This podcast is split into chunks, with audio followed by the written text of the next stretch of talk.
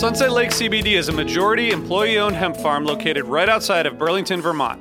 Before they started growing hemp, Sunset Lake Farms produced cream for Ben & Jerry's. Sunset Lake CBD doesn't use any pesticides or herbicides to grow any of its hemp plants, and they use organic fertilizer and other sustainable farming techniques to ensure the long-term health of the soil and to minimize their carbon footprint. So, like all of us, my days are really stressful. By the end of the night, my kids are in bed, I'm taking a minute to chill, but I'm still unwinding. I recently started using the Relax gummies infused with CBD isolate, reishi mushroom extract, and ashwagandha root extract. I'm really glad I tried these because they really helped me get ready for a good night of sleep, and I really think I sleep better, so I'd highly recommend it. So check out Sunset Lake CBD today at sunsetlakecbd.com and use the code HFPOD for 20% off your order. That's sunsetlakecbd.com and use the code HFPOD for 20% off your order. Farmer owned, Vermont grown, Sunset Lake CBD.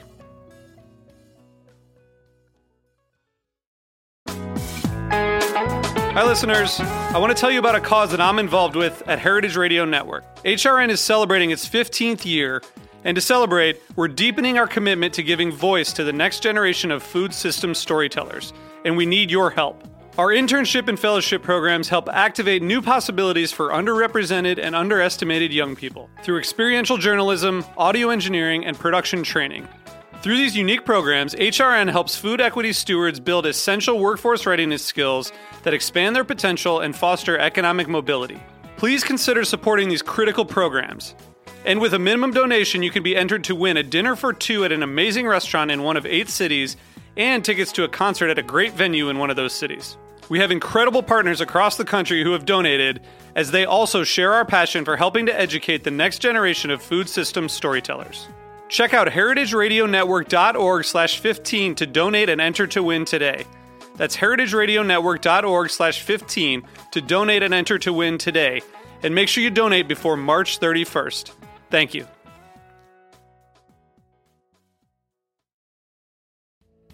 Hey, listeners, I want to tell you about a sponsor, Music Masters Collective.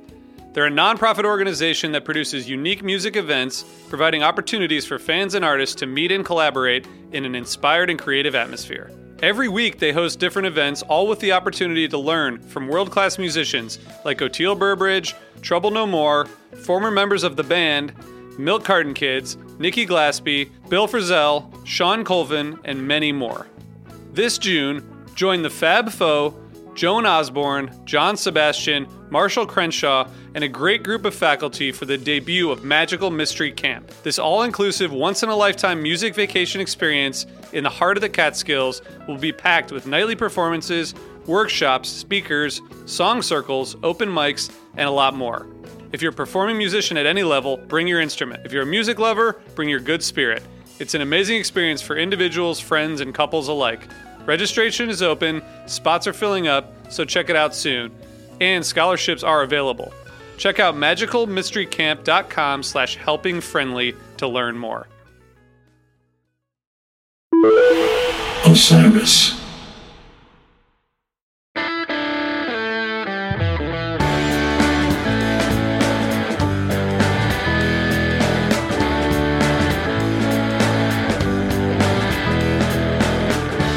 Hello, hello, hello.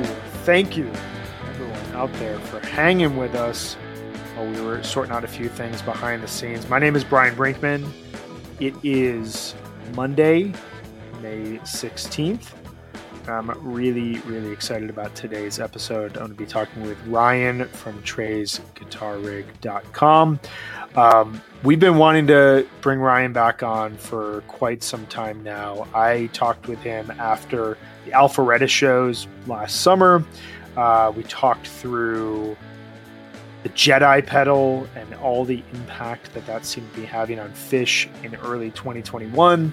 We also talked with him at the end of summer tour, uh, right before the final night of Dick's, one of my favorite shows of last summer, just about kind of what we were hearing uh, with Phish, with Trey specifically, uh, as the tour evolved and kind of where the band was at at that point in time. Um, he and I have talked briefly in the months since then about, you know, kind of Phish's jamming over the fall tour, Mexico, MSG, but we're really excited to bring him back on. We're going to be talking like big picture here. Uh, we we had an idea for this episode, and then he and I talked, and we were like, wait, we have to actually enlarge the idea for this episode. And uh, if we don't get to everything today, we're going to have to have him back on, which is always a great thing because I learn a ton of stuff whenever I talk to Ryan about what's happening behind the scenes with Phish's music and especially with the way that Trey is approaching his guitar rig and approaching playing music in general. So, really, really excited to dive into this. We're going to be talking about basically what's been going on with Trey's guitar rig since about I want to say 2015, 2016 up to today. Um, one quick note: we uh, we've got some audio that we're going to throw into the podcast version of this. So um, if you are watching this, be sure to listen to the podcast when it comes out a little bit later here today, and we'll be throwing a little bit of audio samples in there so that you guys have just a little bit more of insight in terms of what we are talking about. But um, lots to get into, so I want to jump into it. I have to just tell you all really quickly a few bits of business. Um, please subscribe to Osiris Media on Apple Podcasts for HF Pod Premium as well as Undermine Premium. We're releasing uh, episode four of Undermine Season 3 a day early tomorrow for uh, premium subscribers. So if you are a subscriber to Osiris Media, you get access to all Undermine HF Pod bonus early content, um, which is a really great way to support what we're doing as well. I also want to uh, just throw it out there. We are just about 10 days, I think, maybe a little bit less, somewhere around there. 10 days away from summer tour kicking off. We've got that first, I think, eight show run through the South and the Southeast, and then Deer Creek. We will be talking with people the day after the show. If you are going to any of those shows and you want to hang out with us the day after, usually we go on around 1 p.m. Eastern. Um, please reach out to us on Twitter. Send us a quick message and let us know what shows you're going to and what shows you'd like to uh, talk with us during. We love to have, you know, usually one to two guests on to break down what happened the night before. So please go ahead and reach out to us, HF Pod, on Twitter, and we'll go ahead and get you booked for appearing on a show here for this first leg of summer tour. I can't wait for Phish to get back on the road. This is going to be pretty awesome. Um, I also want to tell you before we jump into the show here Sunset Lake CBD is our sponsor for the show. Sunset Lake CBD's line of smokable hemp products are for the old deadhead or the young Phish fan. Anyone who is searching for the mellow body high. Smoking CBD has all the benefits of high THC cannabis without the paranoia or the anxious side effects. Hawaiian Haze is awesome for an outdoor show. Cherry Abacus is best for the end of the night. All of our flower, all of the flower from Sunset Lake is grown, cured, and trimmed by Sunset Lake CBD farmers. And even better, Sunset Lake CBD's farm to table approach gets you great pricing on premium CBD flower by shipping directly from their farm to your door. Um, I love Sunset Lake. I use it frequently. It's a great way to take the edge off without getting myself too down that rabbit hole of smoking THC. Allows me to kind of chill out without going uh, too too intensely to the other side, if you will. So please check them out today at sunsetlakecbd.com and use coupon code HFPod for 20% off all products. Sunset Lake CBD, farmer owned, Vermont grown.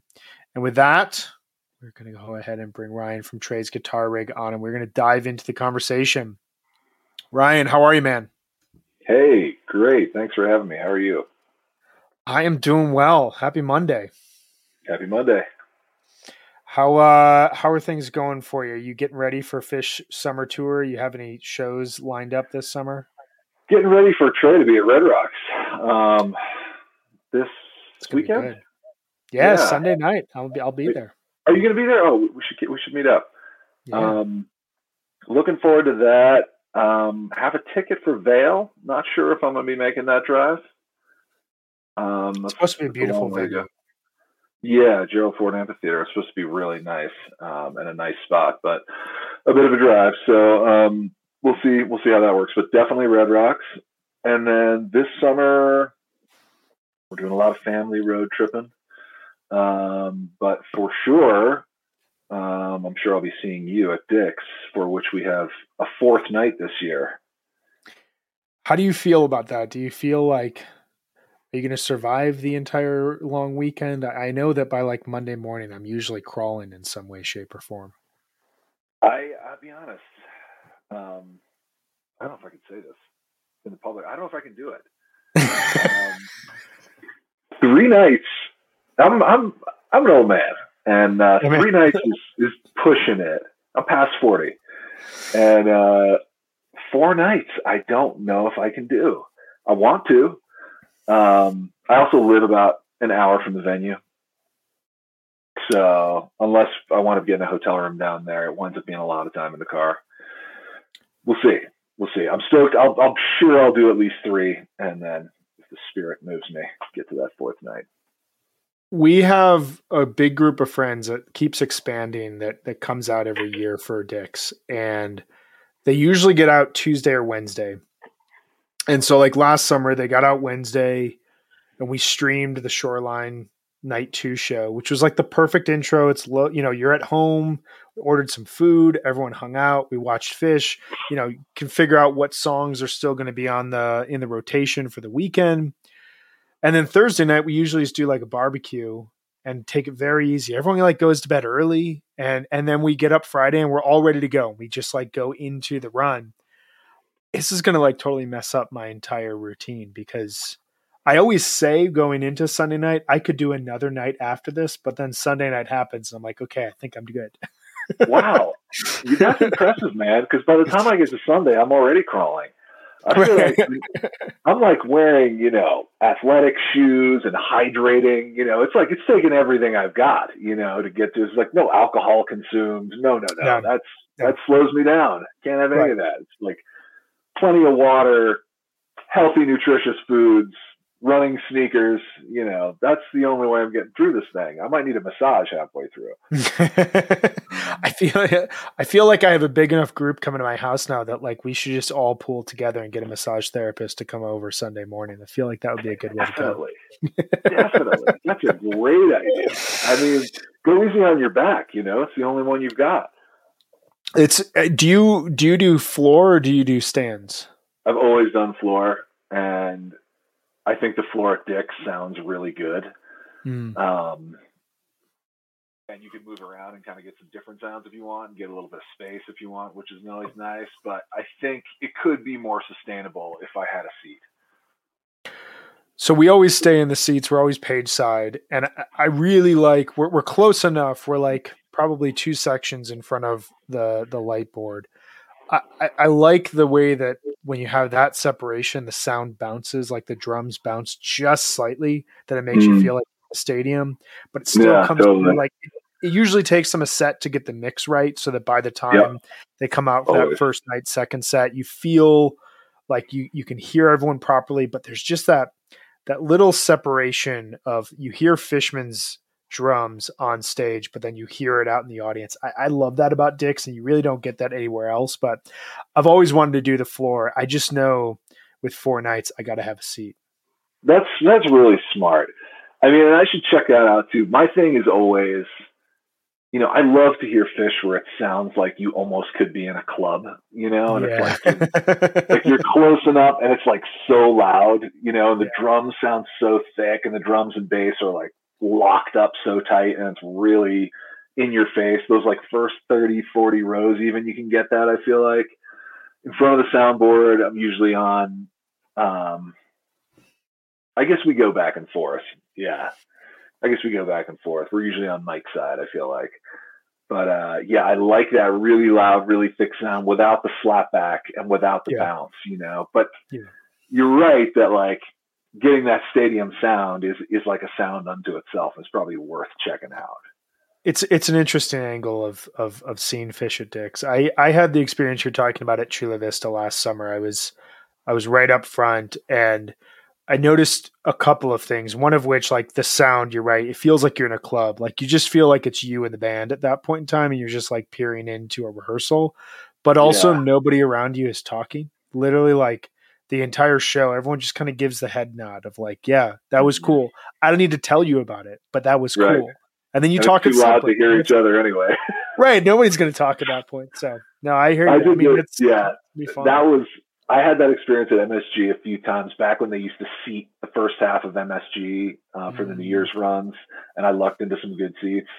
Um, also, we went down to those Dallas shows at Verizon Wireless Amphitheater. Some oh yeah, back because it was like it was like an hour flight. It was like seventy five bucks to get there, and everyone was skipping it. And so we got floor, and we were like tenth row floor in this venue that I'm going to get the number wrong, but it held like under five thousand people. I think it was like wow. so yeah. small, and it wasn't sold out. It was it was weird. It was really chill pretty quiet, not full, and we were like in the first ten rows, and I was this is like seeing Phish at the 9:30 Club. It was it was insane. Yeah. It sounded really really good, and I kind of got I kind of got sort of hooked on that sound. I'm kind of chasing that dragon a little bit, you know.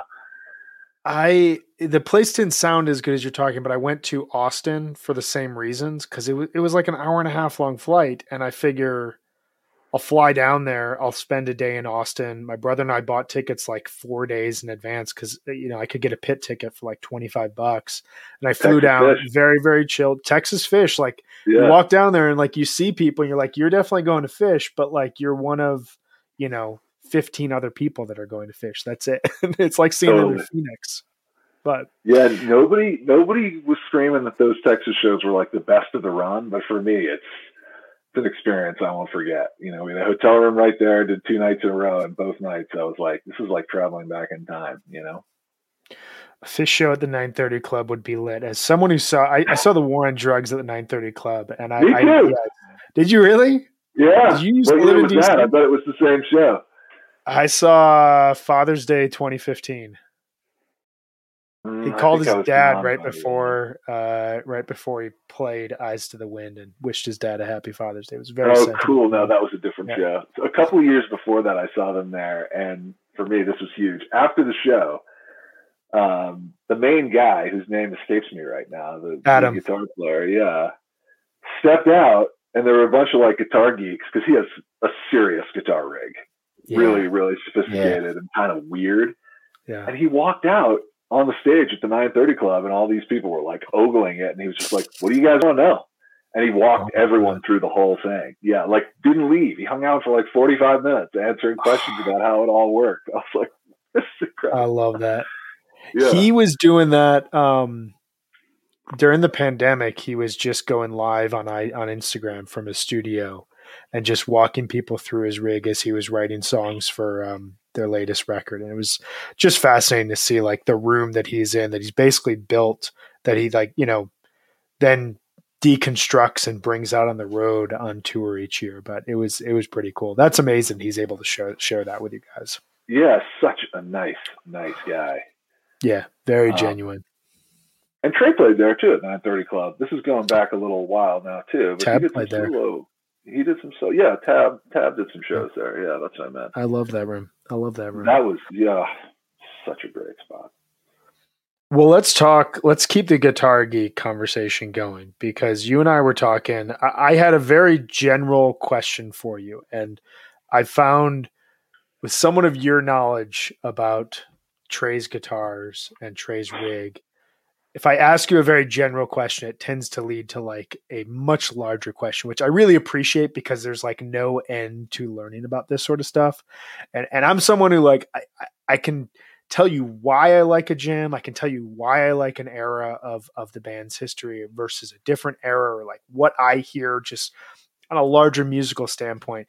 But you do a really incredible job of breaking down like the nuts and bolts of what's actually happening on stage. And my question was I thought I was hearing a different sound that was coming out of Trey's guitar and out of the band between last summer and last fall and this recent Mexico and MSG run.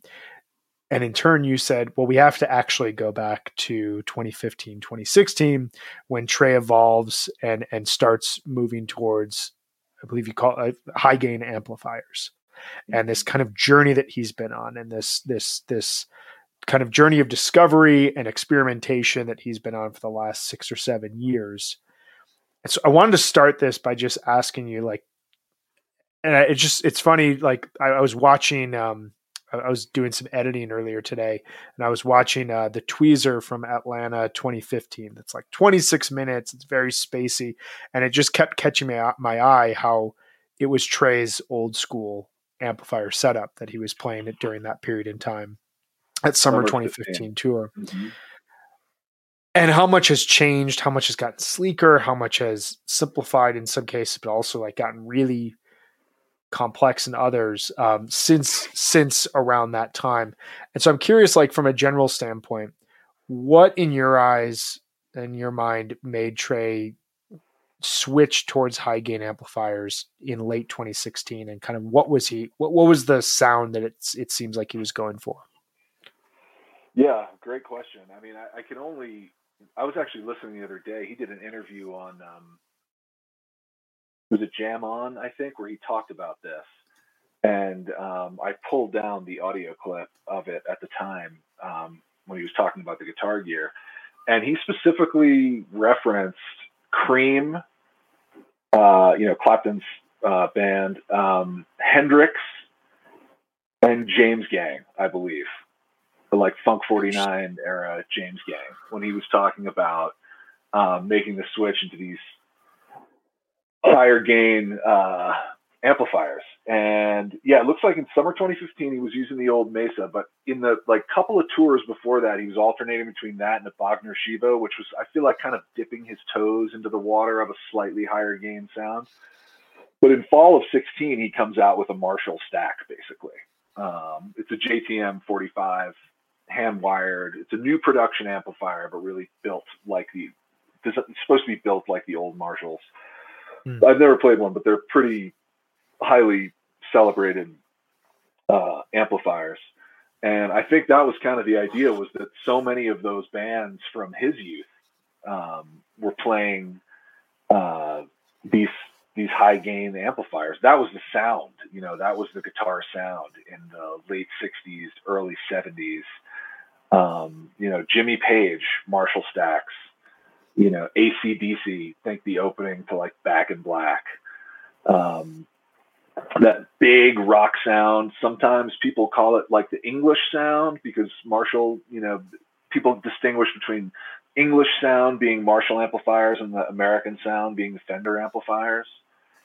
Um, and that English sound was a was a huge deal in in rock and roll. And you know, Trey in that interview talked about how those amps built in the late '60s, even before that, '50s, '60s, and even into some of the early 70s were all built with these really exacting standards which at the time was just the way things were done. It was like super small production. Everything was wired with copper wire from point to point. Everything was made with tubes. It was this really old fashioned kind of manufacturing which was like you could say the same thing about you know stratocasters in the 50s and 60s you know hand wired pickups and everything is you know cut and set by hand and played by a, a guitarist before it leaves the factory and then in the early 70s, you know, every kid that's 15 wants a guitar, and all of a sudden you go to mass production from all these manufacturers, and a lot of things change. It, it takes some time. Um, you know, CBS Corporation buys Fender in the late, mid to late 60s. That's a huge change. Um, that changes the way they build their amplifiers, changes the way they build their guitars. Some years later, everything goes to circuit board construction, which is you know, a lot of people will say is not as pleasing to the ear. Obviously, years after that, people go to uh, transistors instead of tubes, solid state production, easier to make, cheaper, less maintenance, you know, great for introductory players, you know, great for a kid who wants his first amplifier, um, but doesn't have that kind of that sound that we all fell in love with that's on all the Stones records and the Hendrix records of you know, a guitar amp being turned up to the point where the internal components reach their capacity and maybe not start to fail, but start to um, give up a little bit, right? Mm, like they, they get so hot and they're turned up so loud that um, the tubes that are supposed to be delivering a clean sound at three are all of a sudden delivering a really crunchy sound at 10,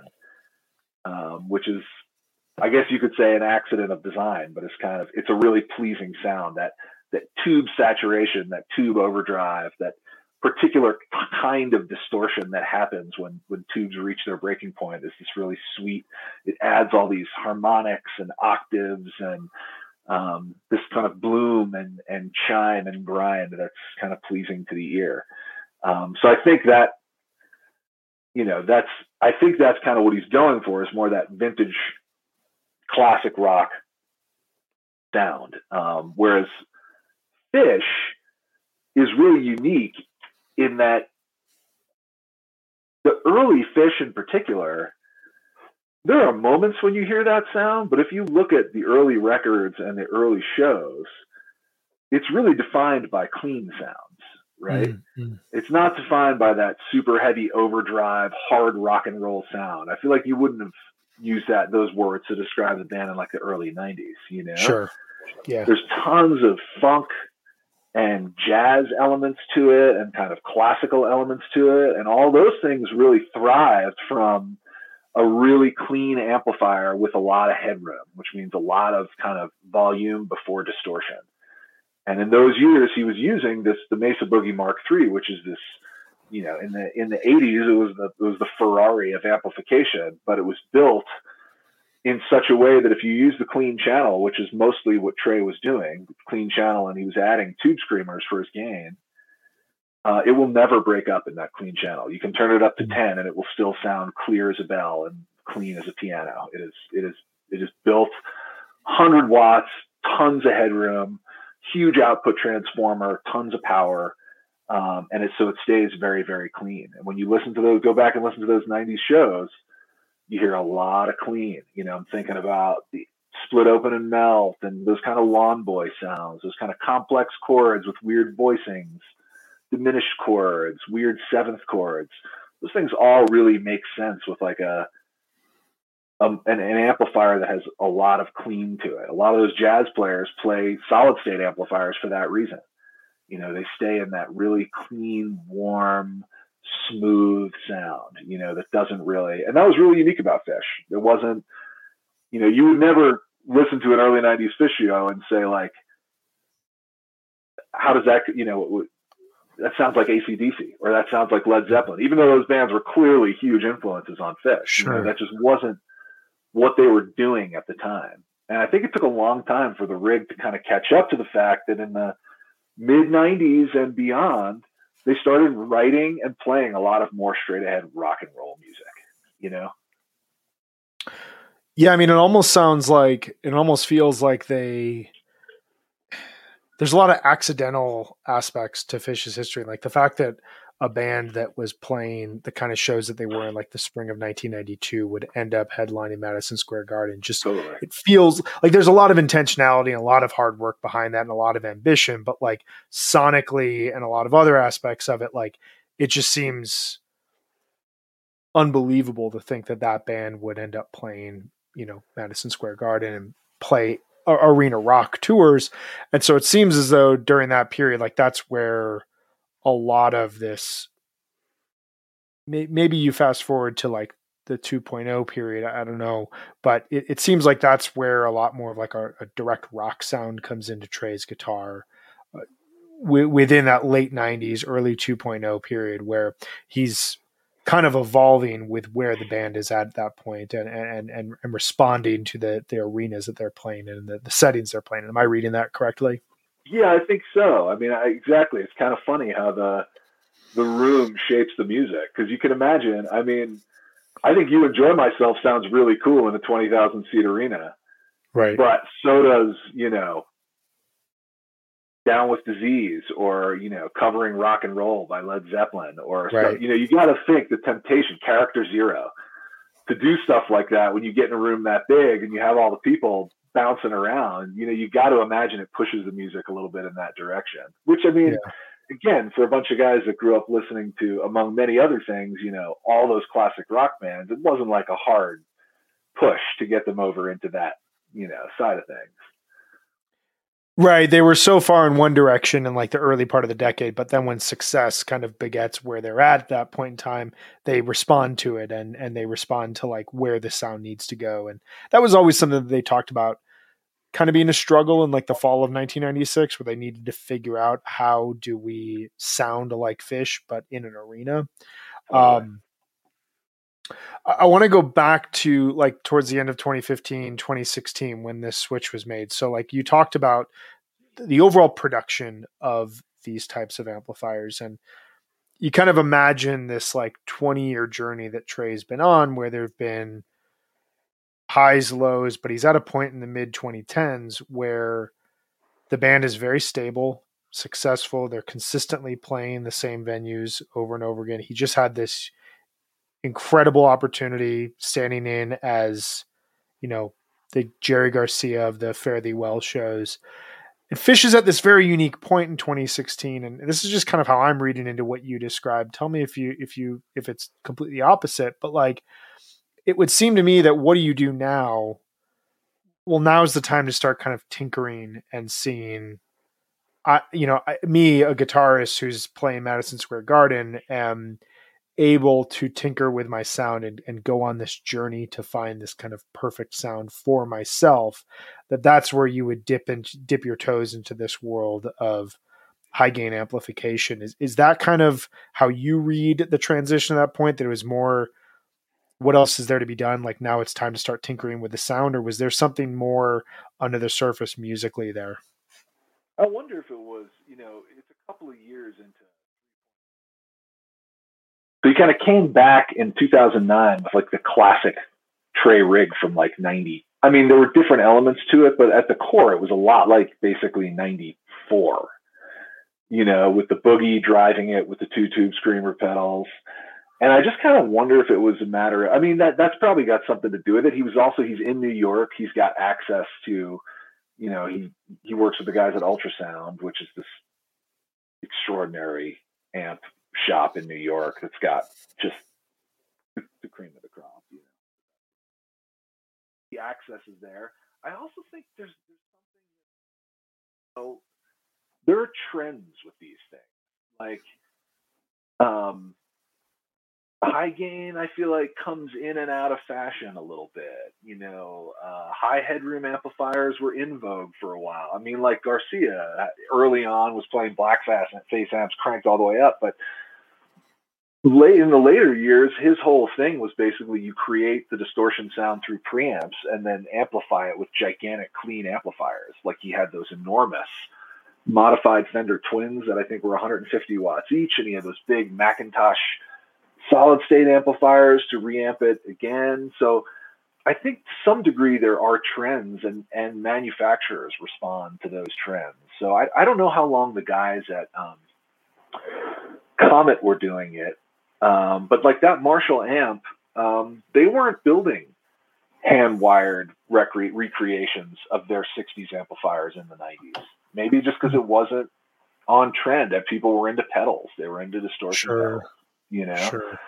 for a lot of things, or like channel switching amplifiers, which the Boogie is. I mean, the Boogie is a channel switching amplifier, and that was kind of the hot thing in those days. You can do it all with this one amp. You don't need any pedals, though. I don't. I don't think Trey has really most often used it that way. He's used it as a clean pedal platform. Um, so I think it's probably all of those things. Yeah, pushing to a, a direction of of trying something new. So stepping into this world comes like you know from a from a musical standpoint, the band the band is at a bit of a transition coming out of 2015 into 2016. Um, musically, there's there's less in, in 2016 less of an impact on overall experimentation and jamming. They're writing a lot of songs at that point in time. 2015 is kind of this year where modulation is king in terms of Phish's jamming. Every single jam moves through multiple sections and you get the kind of peak moment of Magnaball. And towards the end of that year he switches up his rig for the new year's eve 2016 run. Is that correct? Um, i think fall 16 was when the march New Year's 16 was when the Comets came out. Yeah. Got it. Yeah. And obviously the following year we get the Baker's Dozen. Mm-hmm. How do you yeah. hear these amps and this this renewed rig kind of impacting his overall sound and, and potentially the sound of the band as they're as they're moving into these kind of banner events that they're going to be taking part in. You know, fall 16, you get the David Bowie record. New Year's 16 has a really celebrated show on the on the 30th, but then obviously the next summer there's a lot creatively, musically that's going into the Baker's Dozen. Um, which just a quick plug, we're, we're covering on a small little podcast called Undermine right now. We have episode four coming out this week. But tell me, you know, he, he's doing this massive overhaul of his rig and really experimenting in, in ways that strikes me as kind of crazy at that point in time, but like crazy in like a really good way. Hmm. Tell me kind of your perspective on it. I mean, he's always had access to the overdrive tones, right? If he's put two tube screamers into the Mesa Boogie, he gets a really specific, juicy overdrive tone. It doesn't have that like big harmonic saturation that a big amp like the Comet has. But he's got access to an overdrive tone. So I feel like it's like, you know, these changes are happening a little bit at the margins. And the Comet has access to a clean tone, right? If he rolls off his guitar volume a little bit.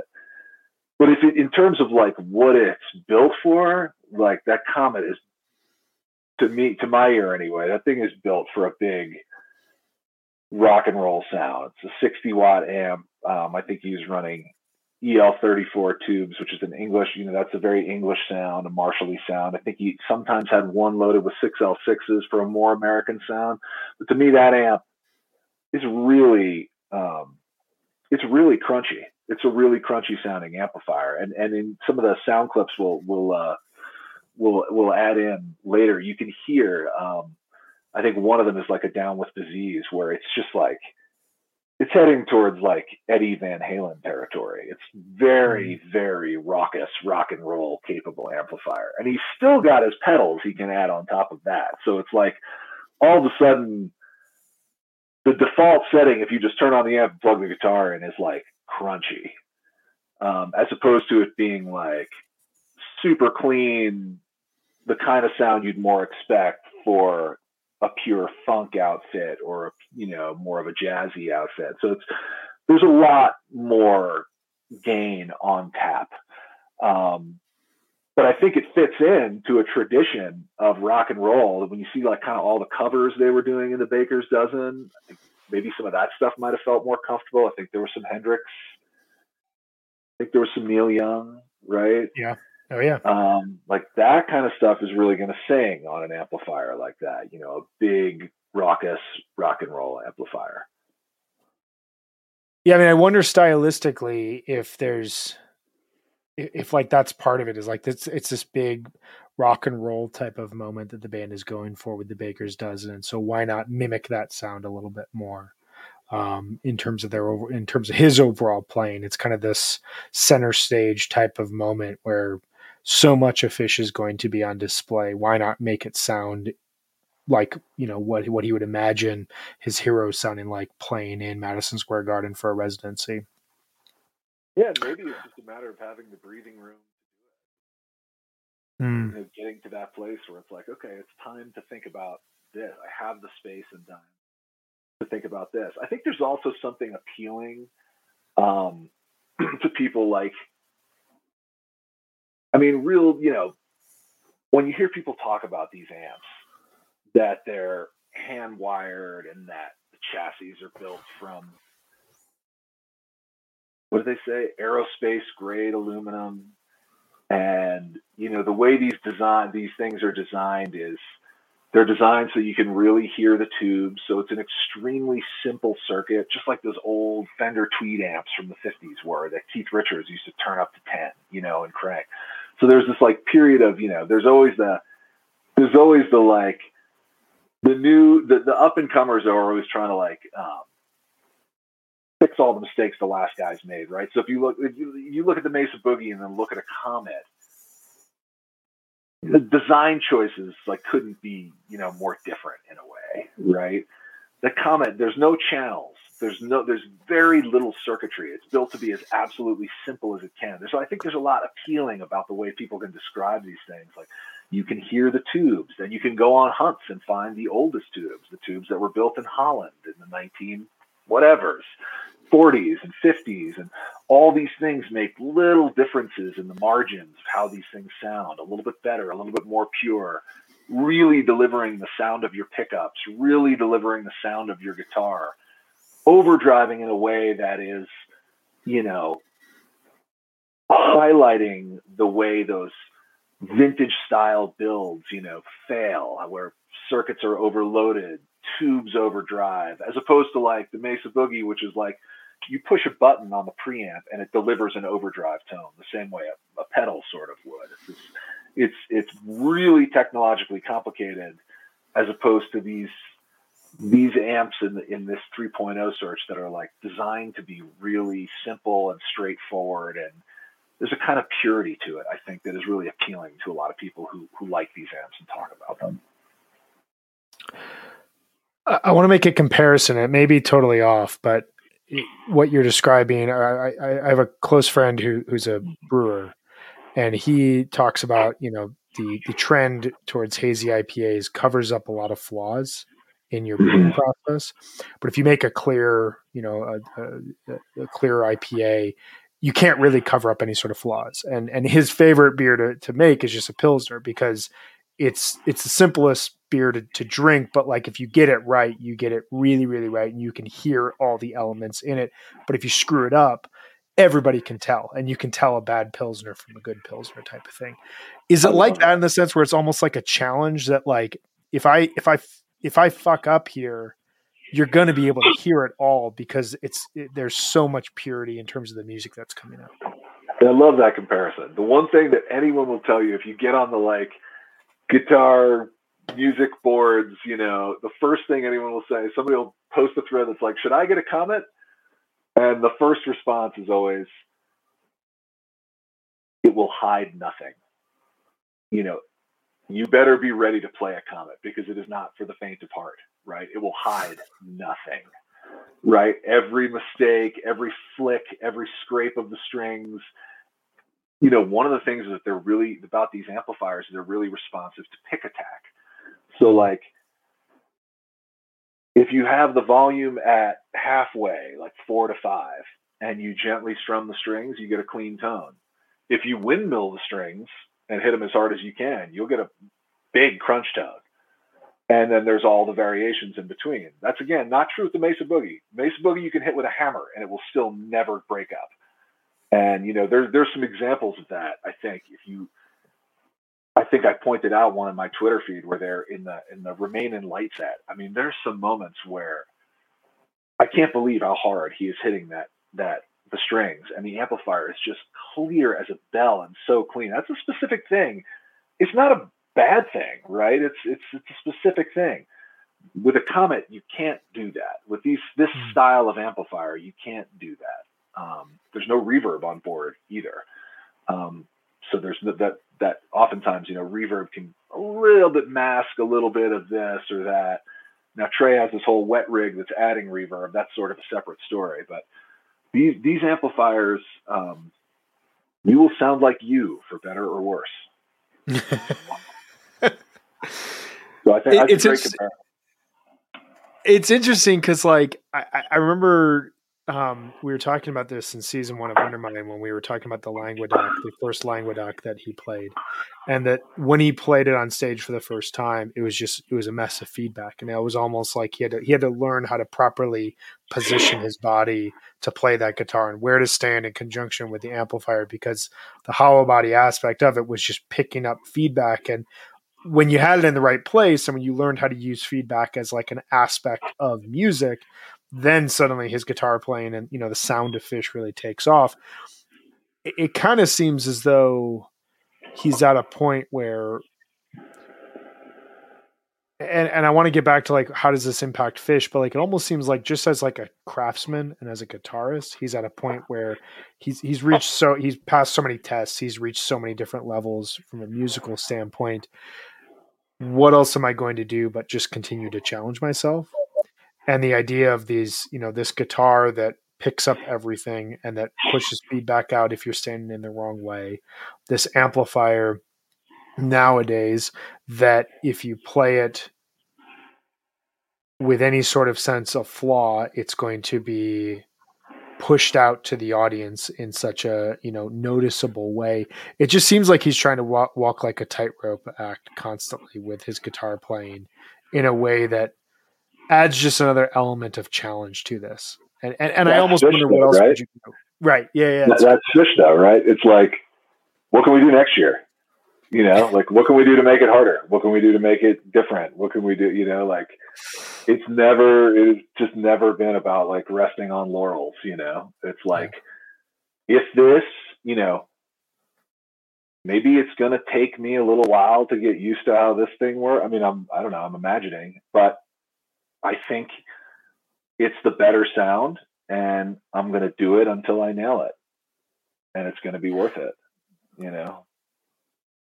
So let's talk about that from a Phish standpoint because that makes a lot of sense to me, and and I feel like, you know, since that fall 2016 period, since the Baker's dozen, we hear this I don't want to say like renewed inspiration because I think the band has been inspired just in different ways. Like I think you could even look at like the 2010 2011 period as like they were trying to rediscover and rebuild who Phish was at that point in their lives and there was no guarantee that they'd be able to reach some of the musical levels that they would get to within a couple of years. But following the Baker's dozen, you know, there's a lot of there's a ton of songs that are written and there are a lot of you know there's an approach to their concerts that has a much more anything goes feel to it where improvisation just jumps out of the page one two songs into a show. Rarities are played with a lot more ease and we really saw this in the last summer. I'm curious from your perspective did because it almost would seem like the opposite would happen where he would get this new amplifier that's harder to play through and as a result we kind of rein the sound in of the band to keep things a little bit more simple and straightforward while he's figuring out a new sound. But it's like the opposite happened. Do, do you think that this these new amplifiers and this new uh, approach from a tinkering standpoint on his his stand on his behalf that that uh inspired him and like that cracked something open for the band? Or how, how do you hear that yeah, it's interesting. I don't. I don't know. I'm thinking about the kinds of things that they've written and in that era, and it, you know, help me out. But I feel like it leans more towards the. Um, I'm thinking about Cassavant Vox. Yeah. Um, I'm thinking about it. It seems like uh, the writing is a little more simple and straightforward. Um, yeah, I'd agree like, with that. Like, have we seen a big um, kind of classical composition in that era? Yeah, I mean, I would argue. I don't know if it's really a classical composition, but it's it's pretty sectional based. Is drift while you're sleeping. Um, uh, Beneath That's the Sea of Stars, you get you get some sections in there. He wrote uh, Forward People. I think that that was pretty. Like you you get pockets of it, but I definitely I hear you. Like a lot of these songs tend to be more straightforward from a um, classic rock type of feel. I guess what I hear is like the the show structure itself and the actual like improvisation in the shows have become more complex. Mm. Which like in the moment he's playing through these amplifiers on stage that that reveal a lot of flaws while also taking musical risks. I don't know. It's it, it's it's interesting to me. Yeah, I mean, also like like about to run. That is a song yeah. that is like made for a Comet 60.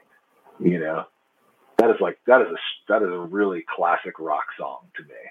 Um, even even parts of Drift, yeah, there are parts of it that are that are composed, but a lot of the sections are um,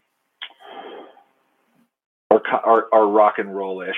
Um, yeah, I mean, there's a lot of rock and roll on that record, and Sea of Stars is like. Uh, God, but that reminds me of something. It reminds me of like like Freedom Flight by Shuggie Otis. You know that? Or uh, mm, yeah, it's like yeah, yeah, stuff like that where it's like it's composed, but it's pretty simple. Um, yeah, that's true. Yeah, I don't know. I don't know, but it does seem like focusing on fundamental elements, um, strong vocal, uh, a good guitar tone, a good fundamental guitar tone, you know. Um, same with bass and drums, keys, Page's sound. The organ has become so strong in like that fundamental way, just like a very, the very solid B3 sound, like a great rock and roll B3 sound. Um, so yeah, I don't know how much of these things are like driven by the technology they're using or vice versa. I mean, you know, it's always hard to say. Um, but yeah, that's th- those amps I think w- would tend to push push me more in the direction of classic rock and roll.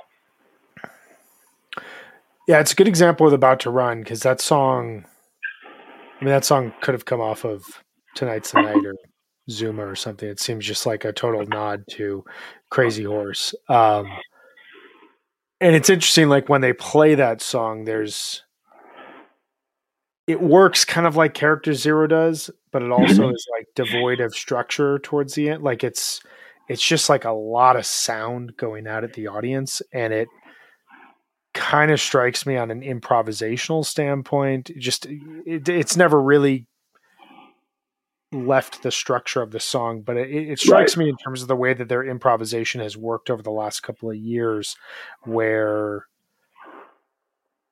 there's a lot of sound coming at you and there's a lot of focus sound coming at you, but there's also this like big release. And about to run just strikes me as this like big release song where like the entire yeah. song, there's almost no tension built. It's just maybe there is like during the song segment, but once they're going, it's just like this giant release on the uh, t- towards the audience. And his his new rig seems to really really uh, allow for that to happen. Definitely, it's dark. I mean, it's yeah. There are parts of it that sound like kind of kind of hard rock, you know. Yeah, yeah. What um when you look at like the way that his rig has evolved, what are some things that you notice between say like 2018 and right up until the pandemic that he was doing during that period? So that was I mean he was using mostly those Comet amplifiers from like 17 through 19 and then in late 19 he discovered, I don't know how he was probably through the ultrasound guys um, in New York, was turned on to this Trainwreck thing. Yeah. Um, and these Trainwreck amplifiers are really rare um, amplifiers that were built by this guy named Ken Fisher in New Jersey, mostly in the late 80s and early 90s.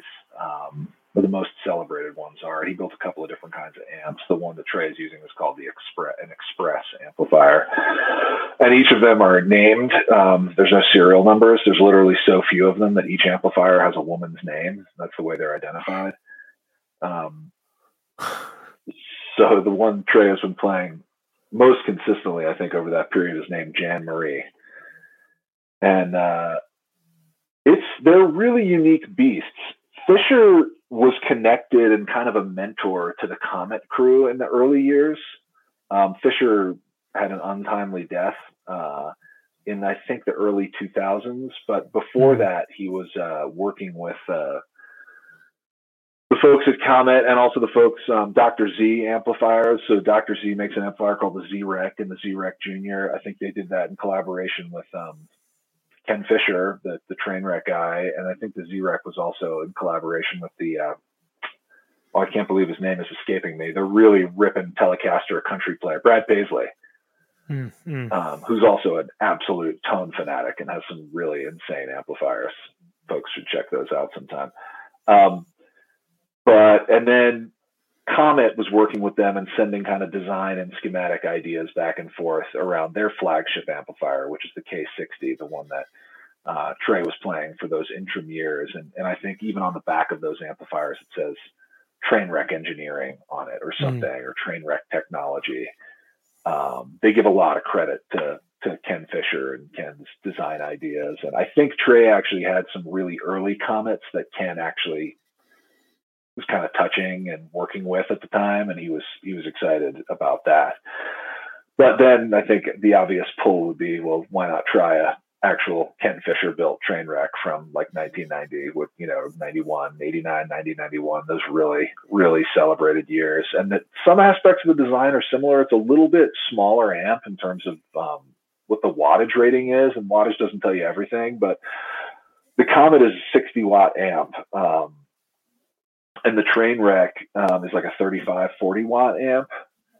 Um, a little more similar to uh, some of the smaller comet amplifiers rather than the k60 and the Trainwreck to me it's a slightly different voice. You can definitely hear the influence. And all the things i talked about with respect to the comet or comet are are equally true here. I mean, he sourced all the parts from very specific suppliers. Ken Fisher, you know, he he used he was very dedicated to this certain set of output transformer for years and bought up the whole supply so he wouldn't run out and he was known for tuning his amplifiers the way people tune you know handmade guitars right where it's he would say I, i'm sensing a little bit of weakness in this is now above my pay grade in terms of technology but imagine you know the the the treble voicing so i'm going to switch a resistor on the bass side to try to balance that out a little bit so you would if you put two of them next to each other, you wouldn't necessarily see the exact same schematic um, because they were really built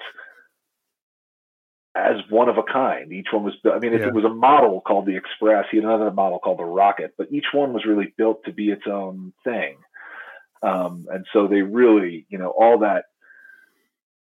Sometimes I call this stuff cork sniffer stuff, you know, to kind of make fun of wine snobs, but it's kind of the same thing. It's right. It's just like, you know, well, imagine if we, you know, and I'm sure at the margins, you know, we're, we're talking about the finest world class amplifiers here. And at the margins, if you swap out the Dutch made tube for the English made tube, at the margins, yeah, you're gonna you're gonna hear if, if you've got a really good ear like these guys do, you know, you're gonna you're gonna be able to make out a difference that maybe is not qualitatively better. There's at this point we are beyond objective preferences or object, you know, objective differences. We're talking like I like that sound a little bit better, you know.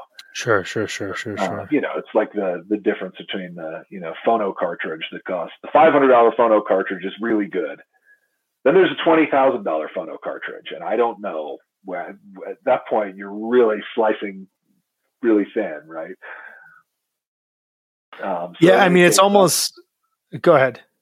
I was just going to say that was, I think, what kind of pulled him in. I think all this kind of when when you're getting into that level of sophistication and deep dive on this stuff and thinking about it that hard, and you have the resources to do it and the time, you would say like, yeah, why don't why don't we try this? Why don't we try it and see how it sounds? And like most people who've played Trainwreck, there was a story in the old days about how Ken was when his supplies started getting thinner and I think he was ill, um, he always would, I think, probably jokingly offer people three times their purchase price back for the amplifiers he built them because they'd gotten in such demand. And, you know, no one took him up on that, right? They, they'd rather keep it than have three times their money back. They sound really good.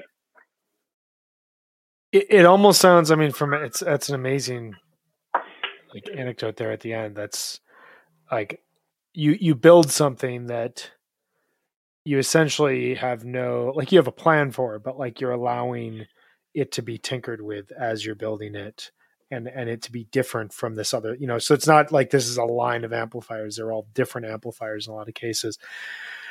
I mean you talk about like the the margins of where you can hear the difference. I, i've just got to imagine at this point in trey's career like what else you're writing like crazy. Your band is still performing at a very high level. What else are you going to do but like tinker with the tubes in your amplifier and figure out like specifically if what I'm using is of the best quality because there's an obsessive nature to it that yeah. adds just another layer, another element to Phish's music at this point. I have to assume he doesn't require. I mean, yeah, if you had like imagine you know, it's like you finish your run at the garden, you're in New York, you know, you live in New York, and you're like, okay, I got a couple, you know, I don't know, vacation. I don't know what these folks do with their time, but you can imagine being like, I'm going to schedule two days at ultrasound or some recording studio or the barn or whatever.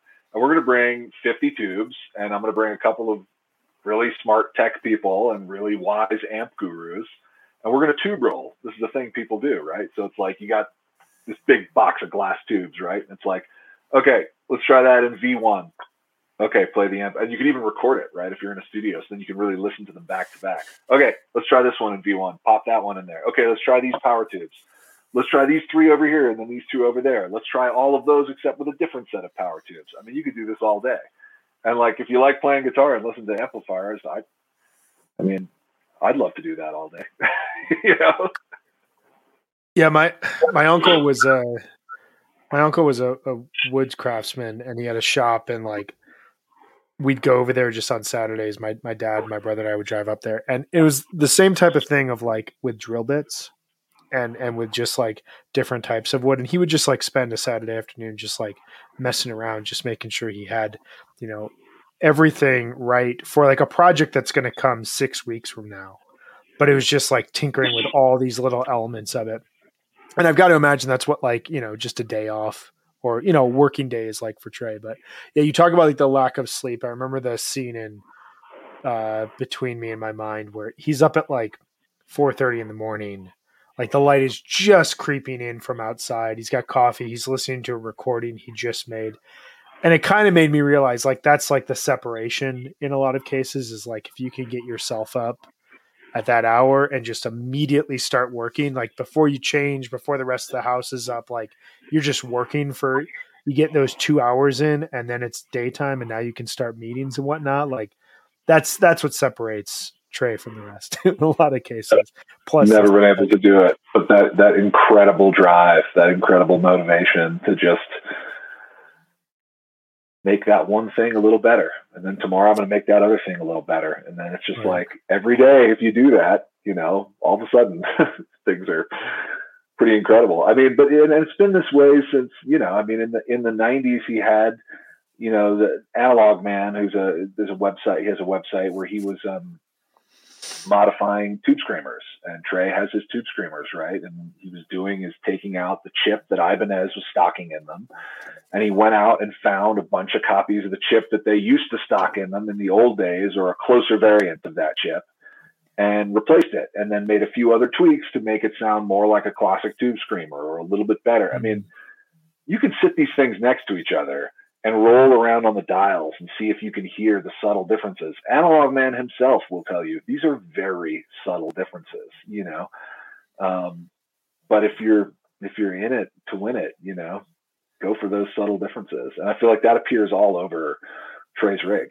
Um, the wet, you know, the I mean, look at the guitars you know, and I'm sure, I, I know Paul is just extraordinary meticulous. I'm sure he walks into wood shops and taps on woods and, you know, looks at flame patterns and thinks about how they might impact sound. I mean, I think every single mm-hmm. point along the chain is, is kind of that, that way. So looking at post pandemic, they come back here in 2021 did you notice a significant change in his overall tone, or did you notice just like a, a continual tinkering and upgrade? Like, wh- where do you do you notice it? What do you notice ever since they came back from the pandemic? I I was I've been pretty blown away. I mean, especially since they did this brand new wet dry rig in the last like six months, I guess, since New Year's. There's this. They've rebuilt their wet dry rig from the ground up with all their own stuff. They built their own. They bought their own reverb processor. Um, pretty sophisticated studio reverb processor. They built these extra speakers, super um, high fidelity speakers that go with it. That whole thing sounds. I think the reverb Trey's guitar is at the play. It's the best it has ever sounded. There's separation mm-hmm. between the main tone and the reverb tone. The reverb tone is really pretty. It can be really present without interfering with the rest of the guitar. I think all that stuff sounds great. I thought at Dick's and even before then, when I started hearing the way the Trainwreck amps were sitting in the mix, I thought it was I thought it was noticeable. I thought it was noticeable. Again, we're talking about, you know, the, the Comet amps are Porsche amplifiers. They're among the finest anyone's making. Um, I thought it was noticeable when he switched to the Trainwrecks. I thought uh, to the yeah to the Trainwrecks. Um, it's a slightly smaller amp. To me, it was a little less low end, a little less bass. I mean, those those big English sounding amps can have a lot of low end thump. And they're known for that chunk sound that you hear in hard rock, a really chunky low end sound. Um, whereas I think Trey sound has usually been more defined by a focus on the mid range, and the Tube Screamer is a classic example of that. A Tube Screamer is a mid range bump pedal. When you add it to the Boogie, which is a pretty mid range heavy amplifier, he was sitting in the mix like very much in the mids. And that was like the sound of the of the uh, mid '90s in my head. And even with his deluxe reverb, he had a guy up in Vermont uh, whose name escapes me at the moment. Is it Bill Cariff? It might be. Who added a mids knob to his deluxe reverb so that he could goose the mids on that. So they added a little circuit to that deluxe reverb to make it a little bit mid forward. I feel like he's always been there. That bright um, mid sound, I feel like has always been a huge part of his sound. And with the Comet, I feel like it added this big low end growl, which is cool. That's cool sound. Um, it sounded different. And I, it was a time when I noticed a lot of people asking me, like, what's going on? This sounds different. It sounds, you know, and then when that amp is being used to play, you know, the sort of lawn boy kind of stuff, the jazzier chords, the split open and melt intro, you know, it can kind of sound like, you know, you wouldn't use the Angus Young rig to play the Wes Montgomery licks, you know. Um, and I feel like that's always the trick for Phish, right? Is if you're going to cover a dozen genres basically over the course of a night, sometimes half a dozen in the course of a song, right? Like it's the feel is like bands don't do that. That's just not something that bands do. Bands go out and play country music all night or rock and roll music all night or they kind of stay within a sound, but like Phish can they can go anywhere. And Trey has been pretty consistent, I think entirely consistent about only wanting to bring one kind of amplifier out with him, right? So there was a time when he had the the Mesa and the Bogner, or like the deluxe reverb and the Mesa, but for the most part, he wants the shows. Oh, I don't know what he wants, but I assume based on this single amp selection that he that he's looking to have a consistent voice throughout the show. In other words, you could be like a top 40 artist and you could bring a clean amplifier and 10 different pedals that emulate 10 different kinds of amps, right? And you could say, I'm going to cover Led Zeppelin, I'm going to sound just like Jimmy Page. Then I'm going to cover ACDC and sound just like Angus Young. Then I'm going to cover Phish and sound as close to Trey as I can sound. Then I'm going to do Jerry. And, I, then it's like, but that's kind of like a, that's like a parlor trick, right? Mm. As opposed to saying, I'm going to take out one amp, I'm going to make it work for everything I do and like when you hear the guitar, you're going to know it's the guitar. When you hear me, it's always going to sound like me. I'm not going to try to emulate, you know, the person that I'm covering and, you know, in terms of emulating their entire rig. I'm going to do my sound and try to make one amp work for everything. It's like pretty hard to do. I think you were at that Isbell show, right? Yeah. He had like half a dozen amps on stage. Right. And they weren't like copies of the same amp. They were all different amplifiers for a bunch of different sounds that he wants. Like Trey comes out with one amp, so that amp has got to do a lot. And um, I think the Trainwreck gets to a spot where if he's got the volume like just below halfway up, which is it seems where he was running it maybe halfway, then the default sound is like a slightly furry, slightly overdriven guitar. It's basically the same as like the Mesa Boogie with one tube screamer on, or the Comet with the volume rolled off a little bit. But that's like the tr- that's like the Trey like jam sweet spot sound, not the melt your face thing, not the purely clean thing, but like the melodic exploration, improvisation, jam sound. Um, and I feel like with the Trainwreck, it's kind of like plug and play, and you're you're at that sound for the most part. Um, and I also feel like it has a little bit more of a mid push, a little bit more of a low end focus, and I think all of that stuff makes it sit at a place in the mix that's not exactly back to the like the mid 90s style thing by any means. It has some built in overdrive. It's a little bloomier and shinier. um, it's not ever going to be that like complete and total high headroom clean. But I think it's very musical. It's really chimey and bloomy. It sits in a nice mid-focused place in the mix, and I think it, to my ear, I when I when I've gone back and listened to these shows, I've thought to myself, okay, this this is really working. The, the what I thought was a little bit of a deficit in the clean tones during the Comet years and a, definitely a deficit in the overdrive tones during the Mesa years. I think maybe we're starting to hit like a sweet spot here where you can get everything you need and have one amp on stage. But you don't expect him to stop tinkering. You know, yeah, I don't know what happens. When you get to the top, what happens when you get to the top of the hill? Um, Figure out if there's know, more more hill to climb. That you know. yeah, I'm sure. I'm sure there's. I'm sure there's something else to find. Also, there's there's a lot of different there's a lot of different steps along that signal chain. he added those those M5 synthesizer pedals and the Boss synthesizer right. pedals to get that. There's always something to tweak. I mean, you know, again, I think if you, you know, found the three biggest guitar freaks on the planet and said, Holy Grail Desert Island amp, two out of three of them would probably say a Trainwreck Express. Wow. Um, maybe, maybe, you know,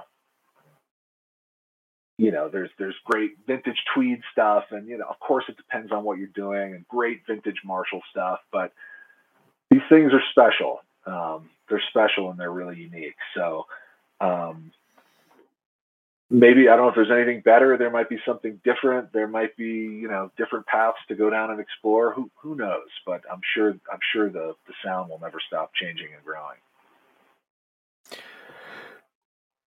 And that's a great that's a great spot to meet the present. So I'm curious, like where we're at going into summer tour. It's it's impossible to predict anything, but I mean, if if you could, like, for for listeners out there who are about to hear some new Phish in the next ten days, and we'll spend the summer analyzing the band's sound and new songs that are here and new jams. What are things that you would encourage people to listen to um, just to kind of hear what's happening behind the scenes and like below the surface and, and to the margins, as as you said earlier, um, within Trey's sound in particular. Like there are like three things that people should be listening for. You know, I think listen for the melody because uh, I think there have been phases. You have I, you know, I've talked about this where there's been a little bit more of a technology centric aspect to mm. Trey's playing and the band. Like last year when we spoke, I remember talking about Trey would bust out one of those synthesizers and then Page would be yeah. the synthesizer and then there would be this like really industrial kind of like electronic weird jamming and like we didn't predict sci-fi soldier but like that's where that was headed right right, um, right. who's who would predict sci-fi i mean yeah don't right. try to predict But um, but that's where that stuff was headed, and you saw a lot of those sounds come out, and it, like it made a lot of sense in retrospect.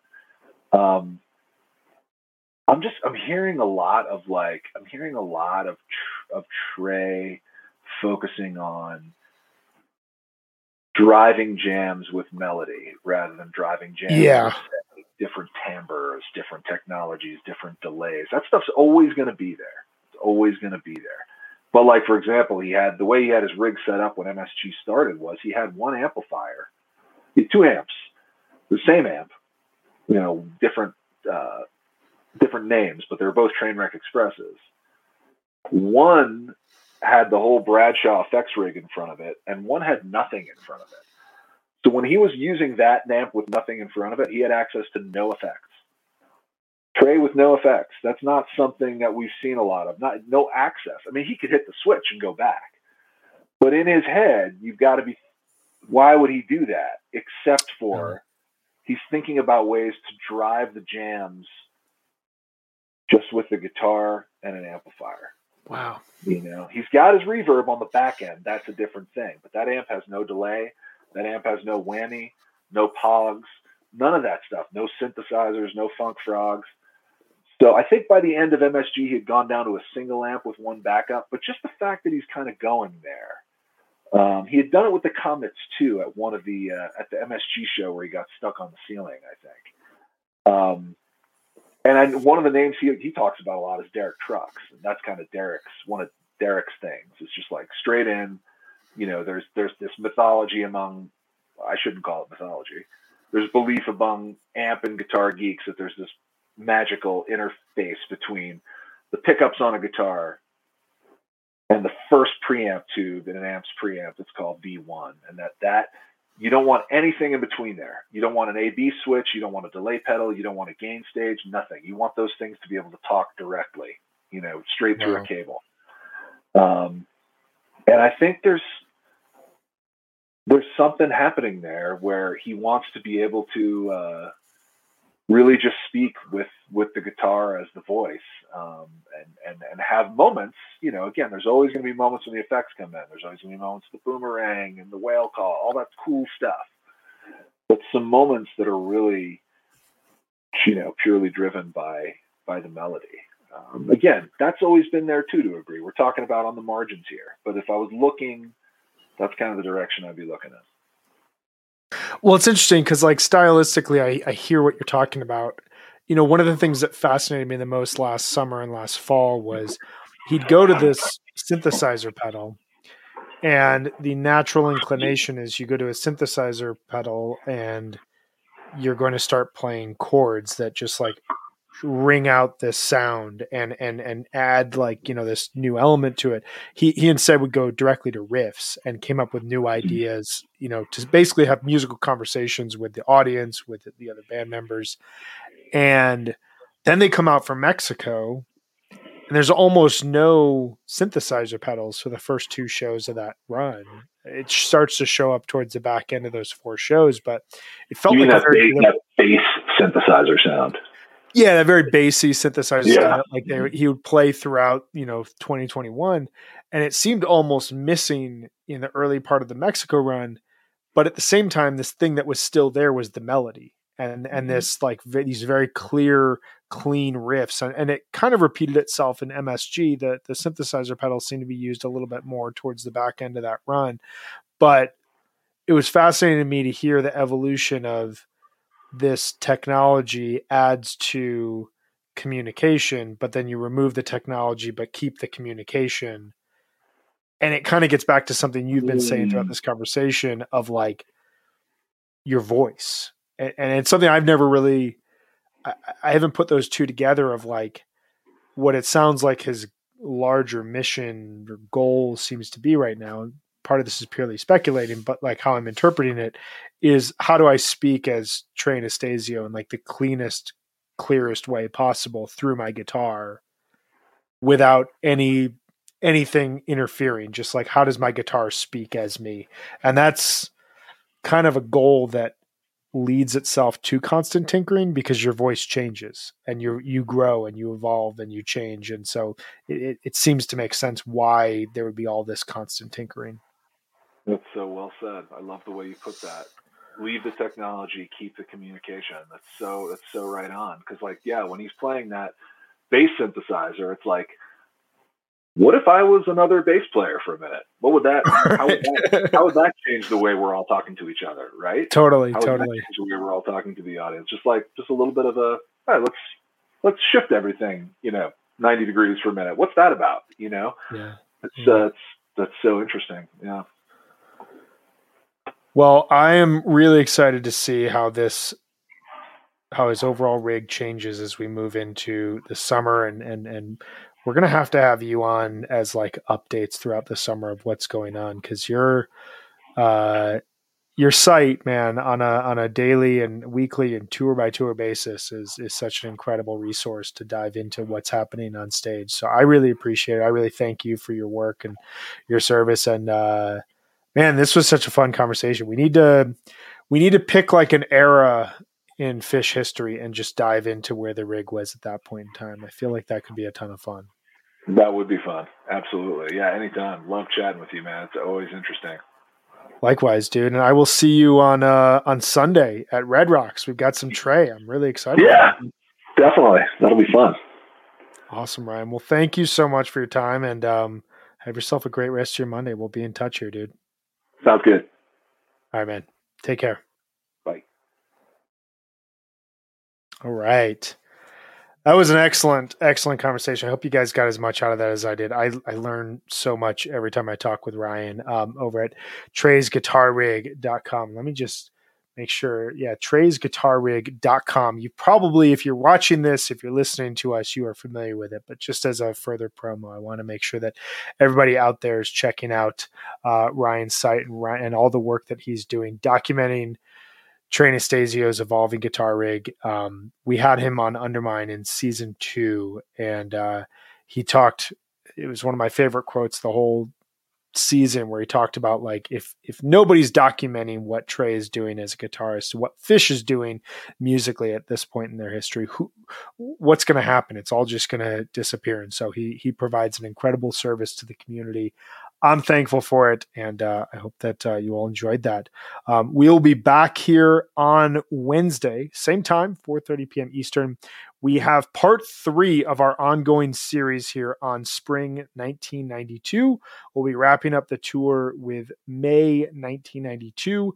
Benji Eisen will be joining us. We'll be doing a similar thing to what we did in March and April. So if you missed those episodes, go check them out. They're in the feed, uh, labeled as Spring 92, 30 Years On, parts one and two with Benji Eisen. Uh, we talked, we each picked a show from March and from April. We dove into why we thought that show was representative of that month and talked about how the band was evolving and shifting and growing throughout the uh, spring 1992 tour, which I think is just one of the most important and just fascinating tours band has ever been on. So again, that will be Wednesday, May 18th at 4:30 p.m. Eastern. And just looking ahead of the schedule, we've got next week, we're going to be focusing on a previews of summer 2022.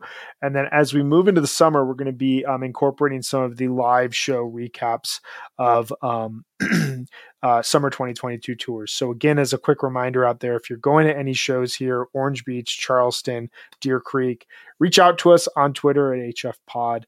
Um, let us know that you want to talk with us. Get in touch. Send us your email. Send us your phone number, your Twitter handle, whatever. We'll get in touch with you. We'll get you booked up for one of those shows, and we'll talk with you about your thoughts on the overall tour as it's evolving and what your experience was like at whatever Phish show it is that you will be going to here this summer. Um, before we go, want to tell you once again about our sponsors. We are so, so thankful to be sponsored by Sunset Lake CBD. Sunset Lake CBD is a majority employee owned hemp farm located just outside of Burlington, Vermont. For years, they were a dairy farm producing milk for Ben and Jerry's ice cream. And in 2019, they diversified, started growing hemp for CBD. Sunset Lake CBD embraces Vermont's tradition for land stewardship by using sustainable and regenerative farming techniques to build and protect healthy soils. They are 100% pesticide free. They use minimal tillage and they implement cover crops and crop rotations. They also serve as the research farm for University of Vermont's agronomists to study hemp and inform best industry practices. Please check out sunsetlakecbd.com and use coupon code HFPOD for 20% off all products. Again, that's Sunset Lake CBD. They're farmer owned, Vermont grown. Vermont grown, I should say. Uh, and we are also sponsored by Cash or Trade, which is the only secondary ticketing marketplace where fans buy, sell, and trade tickets at face value. Fans are able to DM each other before, during, and after a transaction, just in case anything goes wrong, to rate and review each other when a transaction is complete. No added fees to sell your tickets. All sales are fully protected by Cash or Trade's trader protection policy, which guarantees your money back. Users can avoid purchase fees with a gold membership subscription. Please visit cashortrade.org to learn more to use their services.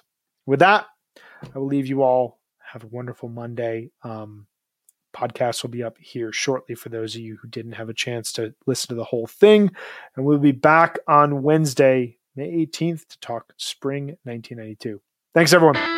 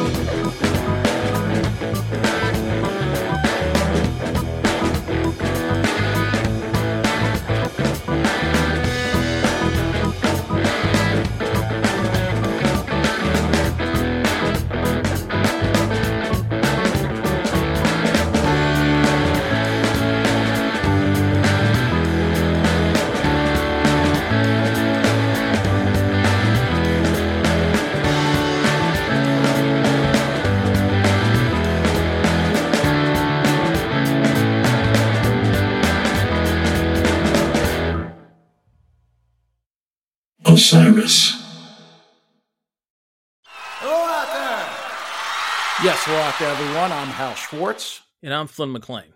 Together, we host None But the Brave, a podcast dedicated to the music and career of Bruce Springsteen. Bruce and E Street Band are on tour right now for the first time in six years, and we're taking a detailed look at what's happening on stage in our bi weekly episodes. We've also been recently joined by some very exciting guests, including rock journalist Warren Zanes and Steven Hyden, Backstreet's magazine founder Charles Cross, and Barstool's Kirk Minihane. If you're a die-hard Springsteen fan, this is the show for you. So please subscribe to None But the Brave on your favorite podcasting platform, and we hope to see you further on up the road. Thank you so much. We'll be seeing you.